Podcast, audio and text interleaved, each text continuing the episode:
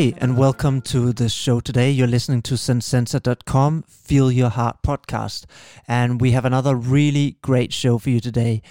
This podcast is made by Sensenza.com, the leading relationship institute for relationship skills and courses based on science made practical. To get the 1-hour free webinar that will give you the key skills to get a safe, intimate, and passionate relationship, just go to Sensenza.com and sign up. The link is in the description below. Don't forget to subscribe to this channel and leave a review. It really helps me keep the positive energy going to make more podcasts. So welcome to the podcast today. We got Dorcas on the show, and I'm really excited about this podcast, but we'll be talking about relationships in the context of entrepreneurship, which is a very new angle. And Dorcas have also written a book called Start, Love, and Repeat. And yeah, we will obviously be talking a bit more about the book, but I just think for people that maybe are not familiar with you yet, could you just tell us a bit about your background and why you decided to write this specific book? Sure. So I grew up in the San Francisco Bay Area.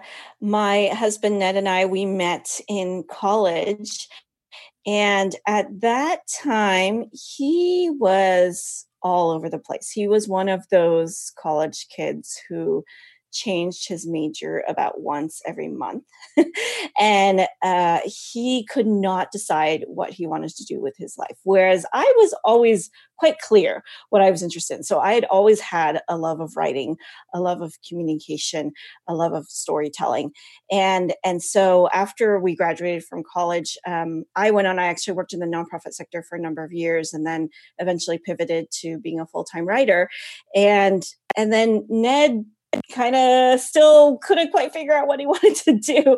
And then he ended up starting some businesses. So he did a small business doing children's music. And then he moved on to a business doing ringtones when that was still a big thing, when mobile phones were just starting to get really popular. And he found that he loved entrepreneurship. And so by the time we got married in 2005, he started business school at Stanford University right after we got married and really, really wanted to start some sort of world-changing business, as I think many entrepreneurs want to do after business school. And so while he was in business school, he and a few classmates started a company that actually came out of a school project called d.light. And they started off wanting to replace every kerosene lantern in the world that is still used by more than 1 billion people in the world who don't have access to reliable electricity.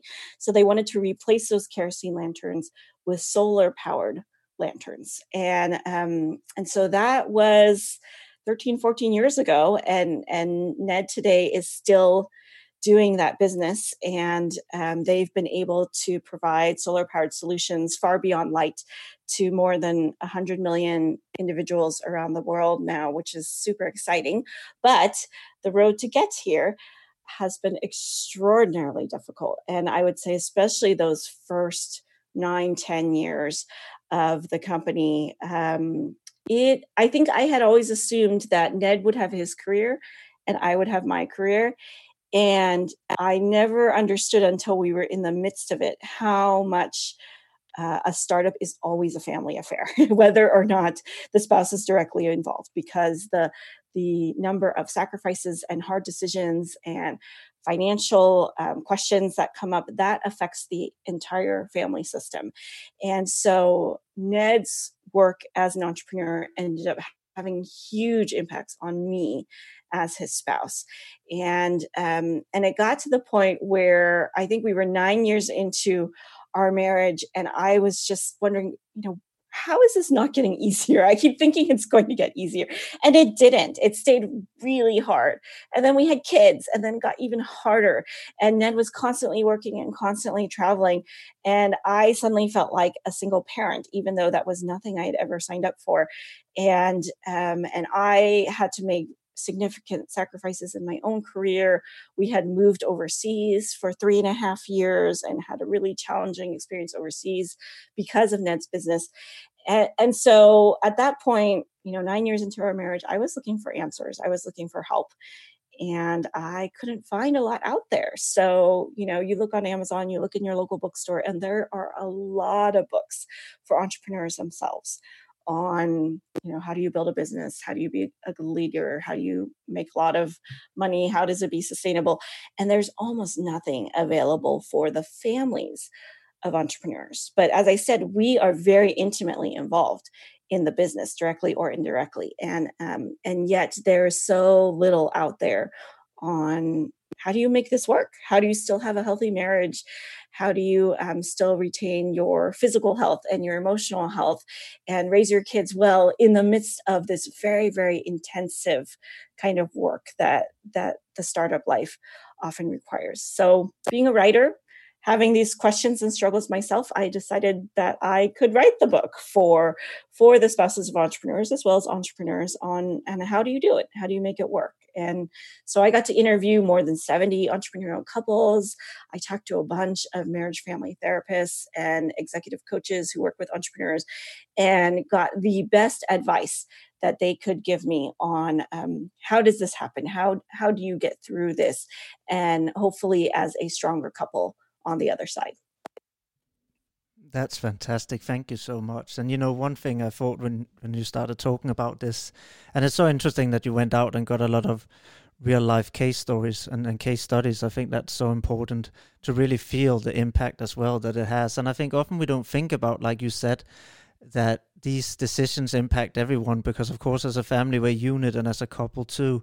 And that I would love to talk a little bit about what are some of the challenges then of being married or dating an entrepreneur, because I can, like you already mentioned some of them, and I can imagine, I know starting a business takes a lot of time. So of course it has an impact in regards to how much time you have for each other as a couple, as a family. I know that starting a business can be hugely stressful. I'm sure some of that stress translate over to relationships. So could you maybe talk a bit about some of these challenges and also how you and maybe other couples are able to deal with these? Sure. So as you mentioned, time is a huge one. You know, there's a term out there called the startup widow, and that came about because, and it tends to be more often that men are the entrepreneurs. It's about 70-30, men versus women as entrepreneurs, though I think the number of women entrepreneurs is gradually increasing. But it does tend to be the husbands are the entrepreneurs, the women are not. And so the husbands could be, you know, working 60, 70, 80, 100 hours a week, traveling a ton. And that just does not leave a lot of time to be with your partner, to be with your children. And it's hard to maintain a relationship if you don't actually have the time to give to one another. The financial stress is another huge thing that entrepreneurs and their families have to deal with, you know, especially in the beginning when you don't even know if you're going to get a paycheck. Oftentimes, most entrepreneurs, the vast majority of entrepreneurs, don't get money from investors. They put in their own money. They borrow money from friends and family. Maybe they get a small business loan from the bank. But then, you know, suddenly you're having to deal with a lot of debt and not necessarily a steady stream of income. And that can lead to huge problems in a family, right? So there's a number of surveys that look at the number one reasons why couples divorce, and money is always up there, probably usually within the top three, right? So if there are money concerns, that can put a huge strain on partners. And then the stress, certainly. You know, they have done studies that have found that stress can be as contagious as the common cold, that you just need to be around somebody who is stressful and you will in turn feel stressful. So if your spouse or your partner is feeling really stressed out about their work, then everybody in the household is going to feel it. And what's interesting is that scientists have actually found that this even holds true when you're talking about video chats. So if your partner is somewhere else and you guys are chatting on FaceTime, if you just see them and they are stressed out, you can also start to feel stressed out. And that can lead to really significant consequences, you know. So I talked to a number of couples where, you know, maybe they lost their house, they had to sell their car, they couldn't send their kids to the schools that they wanted to send them to because of the financial issues. The stress would lead to lots and lots of conflict. And in general, there are higher rates of depression and infidelity and divorce among entrepreneurs than the general population, about 10% higher than the general population. So that's significant, you know, all of these different factors coming in and affecting spouses and their children. It has a real impact and a real cost on their lives. So when I was looking at all of these challenges, it was overwhelming, to be honest. But as I was talking to therapists and coaches and other couples, I think what was really encouraging to me was this idea that small efforts make a really big difference, especially when you're talking about the people you are closest to. So you may be familiar with John Gottman, the marriage researcher, right? Yeah. He talks about his magical 6 hours. And so he proposes that a couple really just needs 6 hours a week, broken down into small increments, right? It doesn't have to be all at once, where you're intentionally checking in with one another, where you're, you know, really gazing into one another's eyes, talking about topics that really matter to each of you. That 6 hours a week makes a huge difference in your ability to connect with one another and feel close to one another and stay on the same page about things. You know, same goes with children. So there are a number of entrepreneurs who become estranged from their children because they just don't have time for them. They don't invest in them. They're not around. But with children, quality definitely trumps quantity. So even if you don't have a lot of time to be with your kids, if you have a couple hours here and there where you can be fully present to them and do activities with them that they really love, that you engage them on subjects that they're really interested in, that will make a huge difference in strengthening your relationship with your children. And then every single therapist I spoke with talked about something called agreements, right? Which is how couples need to sit down and make agreements about, you know, how are we going to be toward one another? How are we going to treat one another? How are we going to deal with conflict? And you agree on those things and you write them down so that you don't forget, because we are amazingly good at forgetting the things that we promise to our spouses. And we write them down, and that gives us a foundation from which to work from. So when a problem does arise, when there's conflict, when there's a hard decision to be made, you have something to go back to of, this is what we agreed to in terms of our priorities, in terms of how we love one another, in terms of how we're going to talk through these difficult issues.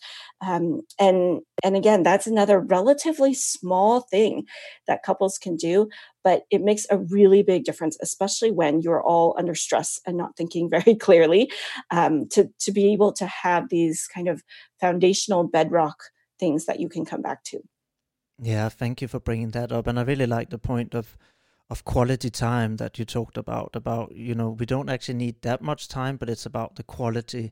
And I think it's a really important point, because we live in a world, a culture where we're all struggling for time. And I guess entrepreneurs or partners of entrepreneurs even more so to get that. But it's really about putting away the telephone, not have the TV on in the background, and be able to properly focus on each other, like you said, and give each other eye contact. And then even small bits of that can be really important. And even having some rituals that when you came home, you take, you know, I used to do this where we would have just 3 to 5 minutes where we would check in with each other, and the kids could sit and do their thing. And I know everybody said, oh, but there's kids, but there's dinner. I know, but it's actually better for the kids if the two adults are connected. So it's really important to actually prioritize reestablishing that connection beforehand. Even though people say they don't have time, I say you don't have time to not do it, because trust me, you will pay the price later. I think that's so good that you said that about that quality time. And I want to talk a bit about more how to deal with the stress, because I know being an entrepreneur brings a lot of stress. And as you said, you're right, our nervous system are interlinked, even more so when we are so close. So we pick it up even over a video call. So what are ways to deal with this stress so it doesn't end up spilling over into your quality time or the little quality time that you do have? Well, the reality is that stress is inevitable when you're starting a new business. And so I think that's something that you just have to kind of accept and be prepared for it. So I think as much preparation work as you can do before launching a new business is all the better for you and for your loved ones. So if that means, you know, taking care of your own stuff first, if you need to go see a counselor, if you need to have a good sit-down chat with your mentor or with some good friends, and work through some things. Talk to your spouse. Come up with a plan of, okay, you know, when things get really hard, when we're really, really busy, who's going to manage what? How are we going to support each other? What does it look like to support each other when we are both feeling really overstretched? So I think that's part of it. You know, in my book, I actually talk quite a bit about identity, because it is so easy for entrepreneurs. And I get this. I do this myself. I think this is sort of just a natural human tendency that we have. And I think especially in cultures where, you know, I'm in the US, and so cultures where work and professions are really valued as part of who you are, there is this tendency where the work that we do becomes fully wrapped up into who we are. And so for entrepreneurs, I think that's even more so the case, because the business is your baby. You birthed this, you're nursing it, you're, you know, trying to grow it into adulthood. And you've put so much of the best of who you are into this entity. And so it's very easy to feel like how this business is doing is a direct reflection on who I am and my own value and worth as an individual. And I think it's critical for entrepreneurs to be able to have some separation, because there are so many factors in the business world, in the world in general, right? If we talk about pandemics and all kinds of things, things can happen to you that have nothing to do with you. Things can happen to your business. And so your business may be really struggling and really flailing, but you can't let that then translate into an assumption that therefore I am a worthless person, or therefore I am a failure. You know, I talked to a number of entrepreneurs who said it feels like a death. And I can understand that. I could totally sympathize with that. It can feel like a part of you is dying when your venture is dying. But that will only add to your stress, right? So there's so much you can't control. There's so many things that are going to be coming at you constantly from a business perspective. And so you need to be able to separate yourself out and realize that even if this venture, as much as I love it, as much as I've put into it, even if this doesn't make it, I'm going to be okay. I am still a person of value and worth. I still have a lot to contribute to the world. There is something that can come next after this. This is not the end of all things. There's a quote from an entrepreneur in my book where he says that his business failing, he's a serial entrepreneur. And so it was one of his businesses that had failed. And he said it was the best thing that ever happened to him, because he finally realized that even when his business ended, that he could still go on, and that his wife still loved him, his kids still loved him, his dog still loved him. You know, there was still a lot of life for him to relish and love and pursue. And I think that if entrepreneurs from the beginning can be very conscientious about that, about, you know, trying to separate out your identity and your sense of self-worth from your business, that will allow for a much healthier way of living life. And I think it actually gives you a lot more clarity in your business decisions. Because one of the things that many entrepreneurs do is they hold on too tight and they try to control everything. And even when sometimes the enterprise has outgrown them and their skills and their abilities, but they still want to hold on. But being able to separate yourself gives you a healthy distance and gives you that perspective on, okay, what is best for me? What is best for my family? And what is best for the business? Yeah, that's such a good point. It's always about that balance, isn't it? Of being engaged and passionate without making it your identity, as you said, because then we get so attached that we don't have perspective anymore, and also that we get impacted even more. So that's a really good point. I also liked what you said about having a therapist potentially to speak to. And I think this comes down to the fact, again, we used to live in tribal societies. Now we don't. We are much more isolated. So we put much more expectations on our partner, and therefore most of our stress end up getting offloaded onto our partner. And I think it's so important to, again, create your own little tribe that you can speak to about your challenges, your frustrations, etc., your stress. So it doesn't all have to be put on to your wife or your husband, for that matter, if it's a female entrepreneur, that you can go out and you have different friends, you could have a therapist, but just have different spaces where you get that outlay. I think that's really, really important. And also, I think one thing that I did, which I think works really well if we had a particular stressful day, is to be aware and sense in our body, okay, I feel stress, I'm on edge. And then rather than walk straight into the house with all that stress that will then, you know, to some extent impact your partner, could be to do some kind of physical exercise. It can even be just running around the block a few times, because physical exercise releases that adrenaline, right? And cortisol that's stored up. It's how it's meant to be released, you know, the fight and flight. And that means at least when we go in, we calm down that nervous system a little bit. So it's just a thing I used to do, which worked really well to kind of reduce the impact that it then has on the family. Mm-hmm. Yeah, absolutely. And you alluded to this earlier, and I think it's definitely worth mentioning again, that we are so tied to our devices nowadays, which means that we are also perpetually tied to our work. And it is awfully convenient, but it does a number on your mental health, right? And especially during stressful times when things are not going well. And that, you know, I heard a psychologist once say that every time your phone pings and you get some sort of notification, it is like, you know, in the very olden days when we were all, you know, cave people, and it's akin to somebody coming up behind you and tapping you on the shoulder. And our first instinct, you know, you mentioned fight or flight, is that it's like, is this person tapping me on the shoulder? Is it a good thing? Or is it a threat? And it's the same when our phones ding us, we wonder, is that going to be a good message or a bad message? I mean, you probably don't think it consciously, but there's something in your brain that gets triggered that kind of gets you ready for whatever it may be that's coming. And so it is a very, very healthy practice to turn off your phone, to turn off your computer, to put it away. You know, we have a rule where we say no devices in our bedroom.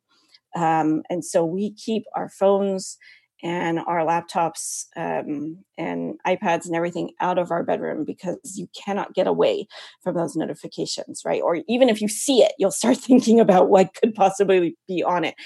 And so you need to create physical spaces for yourself that are free of those devices, as well as time. So, you know, when Ned and I go out on date nights, we don't look at our phones. We put our phones away. A lot of times Ned doesn't even take his phone with him, because he knows that he is very likely to be tempted to look if he even has it on him. And so it is so good for our minds and our bodies to have those real breaks from the work and from the stress and from the thinking about work, because we need that to reset and re-engage with our loved ones, and kind of just give our bodies and our minds and our spirits so these moments of quiet and restoration, which then allow us to be much more effective in our work and our relationships.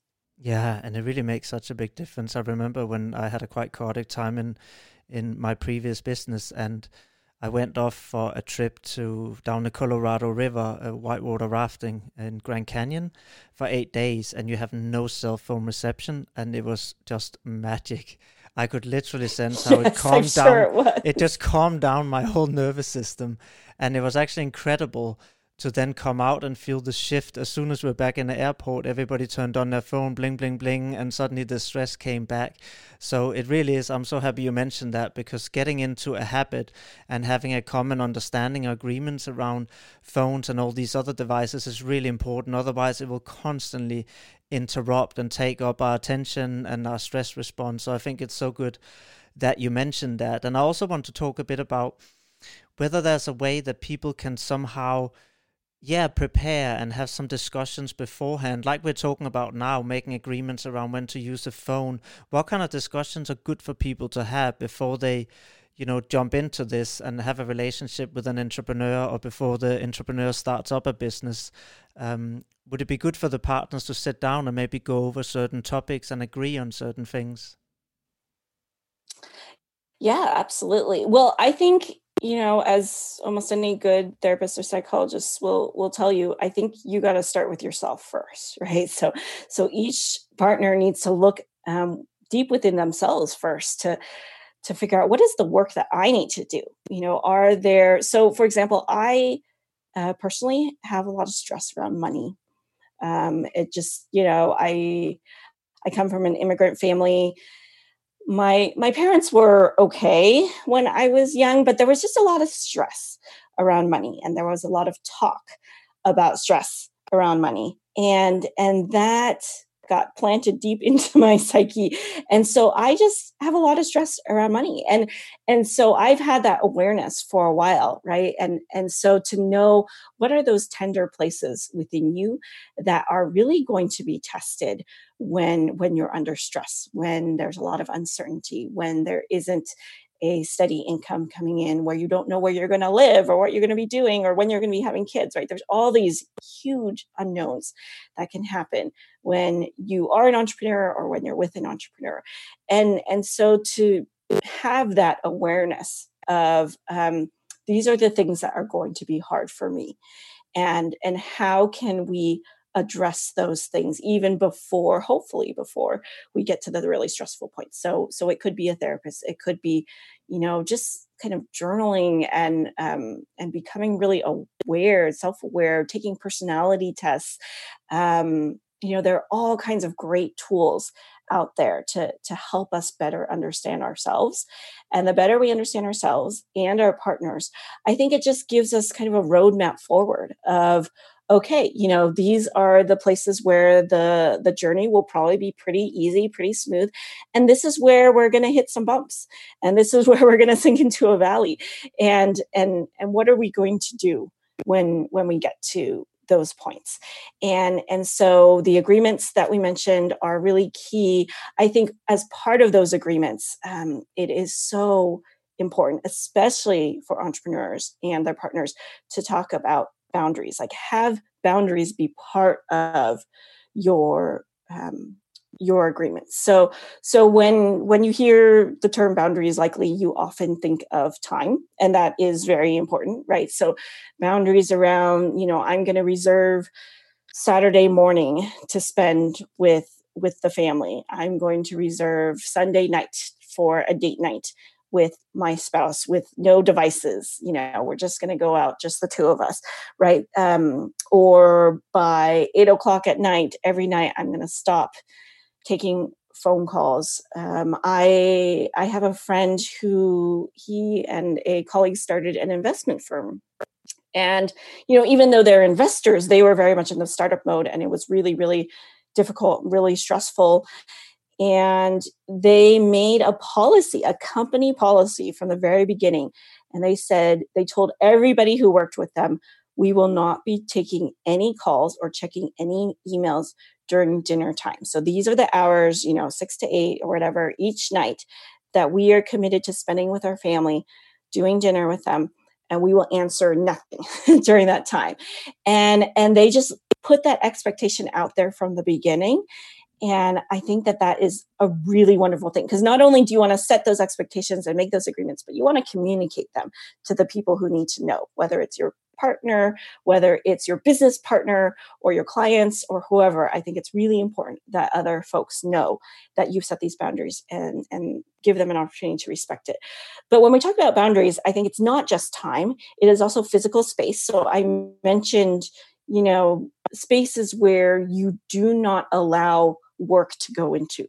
So it could be your bedroom, it could be your backyard or garden. It could be, you know, when you go out and visit your relatives or when you go out to a restaurant.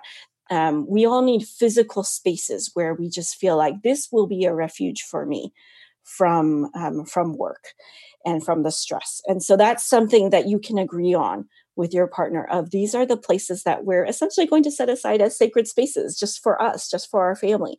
And we don't want work to encroach on that. For entrepreneurs and their partners, another really, really key area of setting boundaries is around finances. So I mentioned earlier that a lot of entrepreneurs go into debt to start their business. And, you know, I talked to one couple who they had $100,000 in credit card debt from trying to run their business. And some people can hang with that. And other people like me just could not manage that. That would drive me bonkers. And so to know those limitations that each of you have as individuals and to discuss that, to agree on it of how much personal money are we willing to invest in this? You know, how much time are we willing to go without a salary?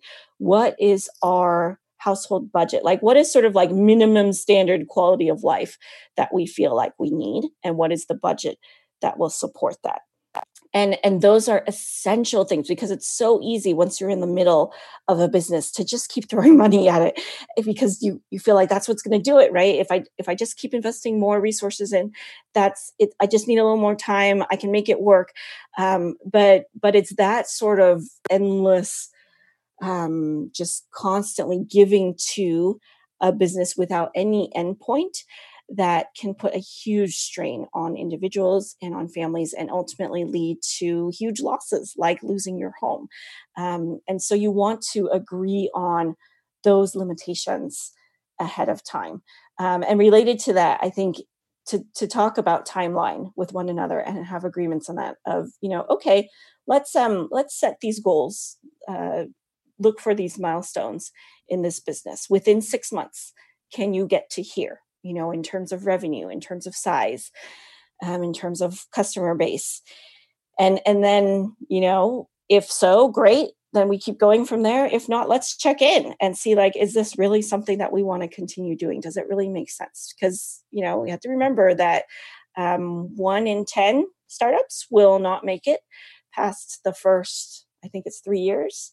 And so just to know it's a part of life. It's a part of the entrepreneurial journey that not all businesses are going to make it. And that's okay. The average entrepreneur or on average, an entrepreneur needs to start, I think it's something like 3.5 businesses before they hit on one that is actually sustainable.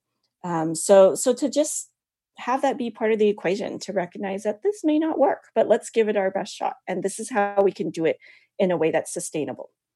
Yeah, and you bring up a really interesting point here when you also talk about how they had $100,000 in credit card debt. And I guess it's an important conversation to have with our partner before starting a business. Also, how risk adverse each partner is. Like you said, for you, it can be a big trigger if around money. So again, so you both know how much risk can you actually take as a couple, because you're right, if one person just go in and keep taking more and more risk, and it's causing the other person a lot of anxiety, that's going to cause a lot of stress on the relationship and doesn't really make it a team, which a relationship is supposed to be. So it's probably quite important to agree on what risk is acceptable, right, to take within that. So I think that's a great point you brought up. And actually, it brings me on to the next part, which is if somebody is not yet in a relationship with an entrepreneur, but is considering dating somebody who's an entrepreneur, what considerations should they maybe have before jumping into this and actually committing? Well, I think it is really helpful to go into it with your eyes wide open. So I think, at least here in the US, we tend to really glamorize entrepreneurship. And we look at these folks, and I mean, they are amazing people. So I don't mean to take away from that. But if you dig a little bit deeper in almost every single one of these individuals, right, you'll find a lot of mess underneath. And you'll find that a lot of them have sacrificed family and friends and even their own integrity. There's a lot of things that can get lost in the mix of it all. And to recognize that comes with the package. So I spoke with one psychologist who explained to me that, that entrepreneurs in general have kind of a particular psychological makeup, right? So they are much more willing to take risks. They are really keen on always seeking like something new and novel and exciting. And it's like they kind of need that hit, it can almost turn into a bit of an addiction if you need that adrenaline rush of pursuing something new, of doing something exciting, of trying to break the mold. And that's super exciting when you're dating someone. So I think that's also something to be aware of, is that dating an entrepreneur and marrying an entrepreneur are entirely different things. So dating an entrepreneur, super fun, because they are much more likely to be the person to spontaneously say, hey, let's go on a road trip, or, I'm going to take you to this cool restaurant that no one's ever heard of, or let's try this different thing that no one's ever done in the history of the world on a date, because they are just going to be fun and different, and they're going to keep, your dating life super exciting and super interesting. And they're just fascinating people. And I can certainly say that of my husband, is from the very beginning, I was really intrigued by him. So I was like, who is this person who doesn't play by the rules, who doesn't seem to, think the way other people think. And so great for dating. But once you get into a marriage or a committed relationship with those individuals, those same characteristics that really attracted you to them in the beginning can turn into liabilities. They don't have to, but they can turn into liabilities, right? And so that willingness or desire to always seek something new and exciting, that can be detrimental, right? I think that's part of why entrepreneurs tend to have more extramarital affairs than the general population, because there is that sense of, I want something new. I want to get that high again. And it chafes against our natural desire. I think, especially as we get older, this is probably less so in your 20s and maybe early 30s, but as you get older, especially when you have kids, right, it is kind of just this natural human desire to have a little bit more stability. And entrepreneurs aren't necessarily going to bring that, at least not, when they are younger. And so just to be aware of that those are going to be tensions that you need to live with if this is somebody that you're going to commit with long-term. And so is this entrepreneur that you are thinking of committing to, is he or she willing to compromise? Is he or she willing to talk through things and really hear you out, really hear your concerns, and make changes based on that? Can they approach your relationship with a team mindset, and see that all the choices that they're making in their career, a lot of them are affecting you directly? And so is it something that you can discuss together and figure out together?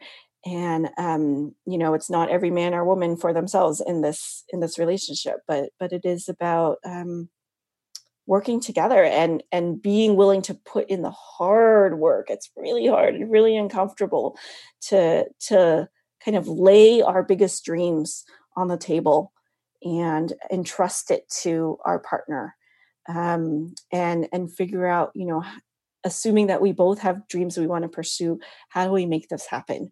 And so I think that's a lot of the conversations that I would advise individuals to have with one another, certainly if they're in a relationship, but also with, their close friends and trusted advisors and therapists, because that's a lot to work through.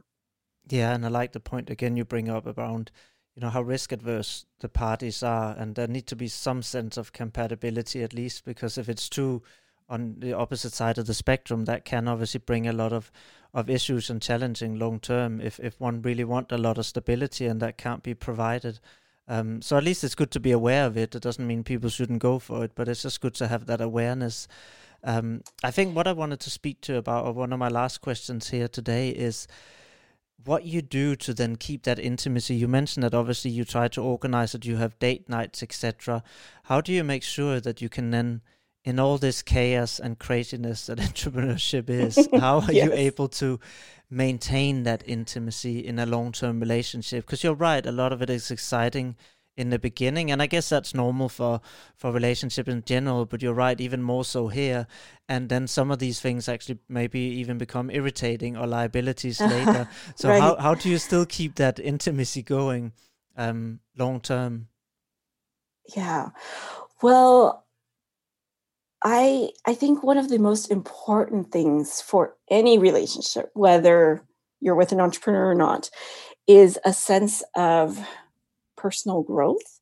Is this a person who will continue to challenge me in a good way, who will call out the best parts of me, who will very gently address the worst parts of me, and someone who genuinely wants the best for me and wants to see me mature and grow into more of who I was meant to be. And so just to address what you were saying earlier, it actually is very common. I think it's more common than not for entrepreneurs to end up with partners who are more risk averse. And I think that it, there is something to be said about the old adage of opposites attract. And I think there can be something really healthy in that. Ned and I certainly fit that profile in terms of, he is all out there in wanting to take risks, and I am very much not that way.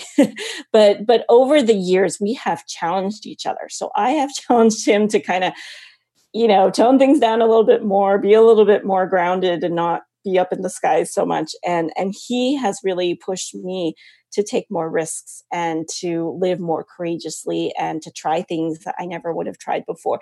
And I think that actually really helps with the sense of intimacy, because you do see one another as this other person is an integral part of my life, and he or she is contributing so much to me and who I am, and is making me into a better person. And so there's just this joy and this sense of satisfaction that can come, and contentment, when you feel like, oh my gosh, this is exactly the right person I needed to help me grow and mature.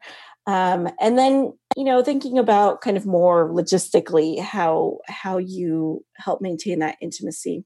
Date nights are absolutely key. I feel like it's become a little bit cliche at this point, but I can't stress enough how important it is to set aside time one-on-one to be with one another, to really be with one another, not, looking at your phones, not just staring at a screen together, but really being together. And so there are good date nights and there are not so good date nights. And I think, especially when you've been with somebody for a long time, it's easy to fall into a pattern of, oh, we're going to have dinner, we're going to talk about the kids, we're going to replay what happened today. And it just becomes not that interesting.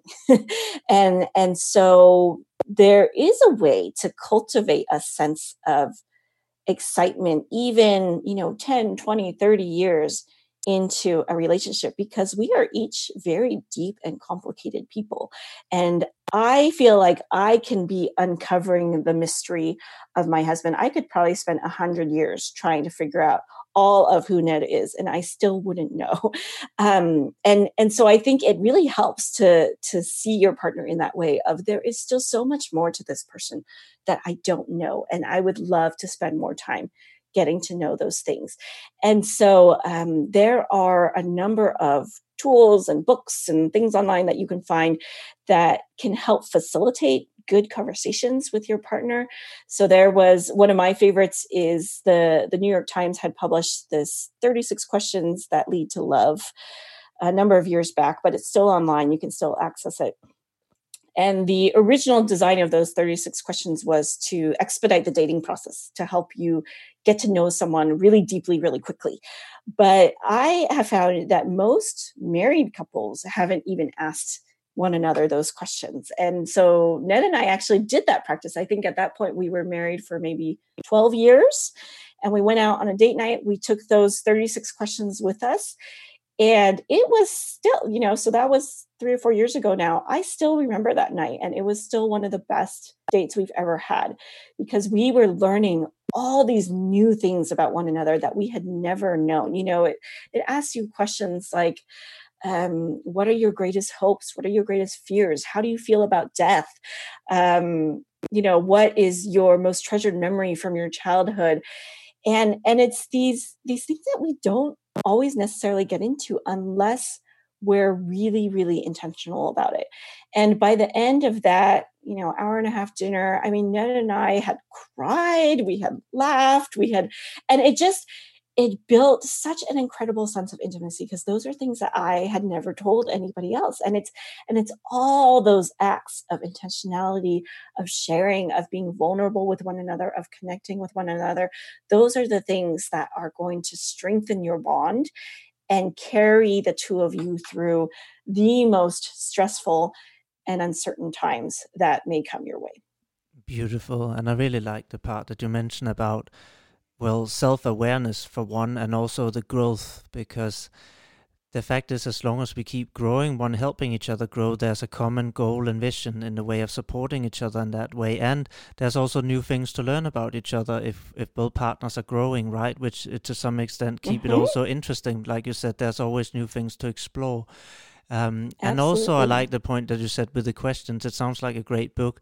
Just this idea of breaking the standard routine, because it's so easy to just get stuck in the same patterns. And I remember this cab driver who gave me a great advice once. He had 3 kids, and I asked him, you know, he said he was really happily married, 20-something years. I said, so what's your secret? He said, once a month we find a way to sneak away for a night somewhere else and be away with no kids around and just have time for each other. And we're in a different environment, which also made sense to me, because when you're in your house, again, it's the same pattern. You feel the same way. There's something about taking ourselves out into a different environment, right? So we feel different and experience different and share something new together. And I just took that on, and I thought, you know what, it's actually a really good piece of advice, if it's possible, of course, to try whenever possible to make small getaways where it's possible to just have that attention for the partner, however long that's possible for.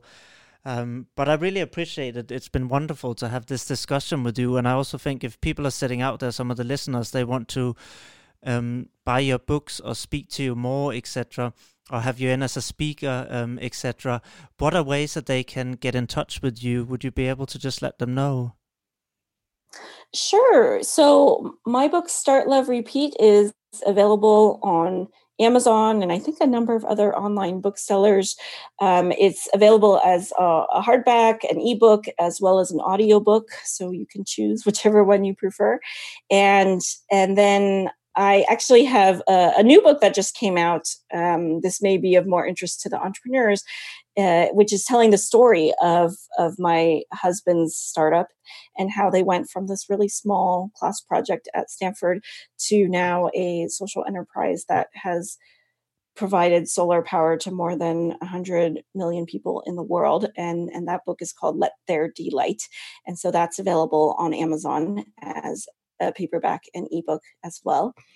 And I love hearing from people, so please get in touch. My website is changtozen.com, and so you can get in touch with me that way. I am on Facebook and Instagram and LinkedIn and Twitter, and so any of those places as well. I have a really unusual name, and so just search for me. I'm the only one in the world, so you will find me very easily on those social media platforms. I'll put the link in the description as well, so they can just check down there. Thank you.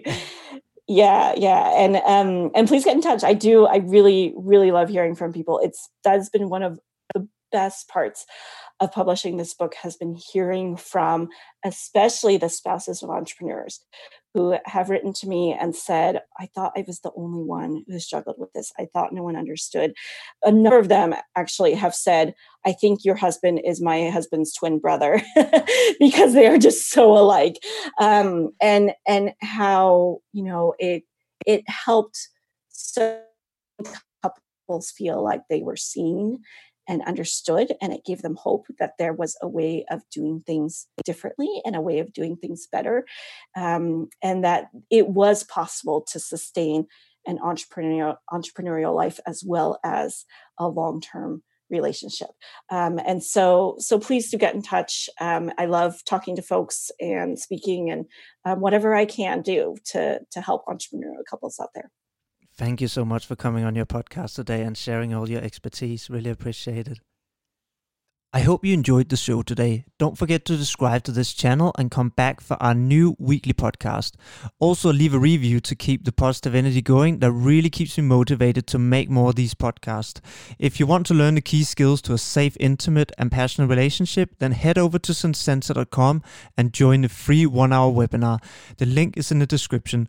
You'll learn the 4 reasons that relationships break down, how your attachment style may fuel conflict with your partner, and how to break that cycle, why people cheat and the one tip that can prevent it, the simple 3-step formula to lasting love. So thank you for joining us today, and I look forward to seeing you next week for another podcast.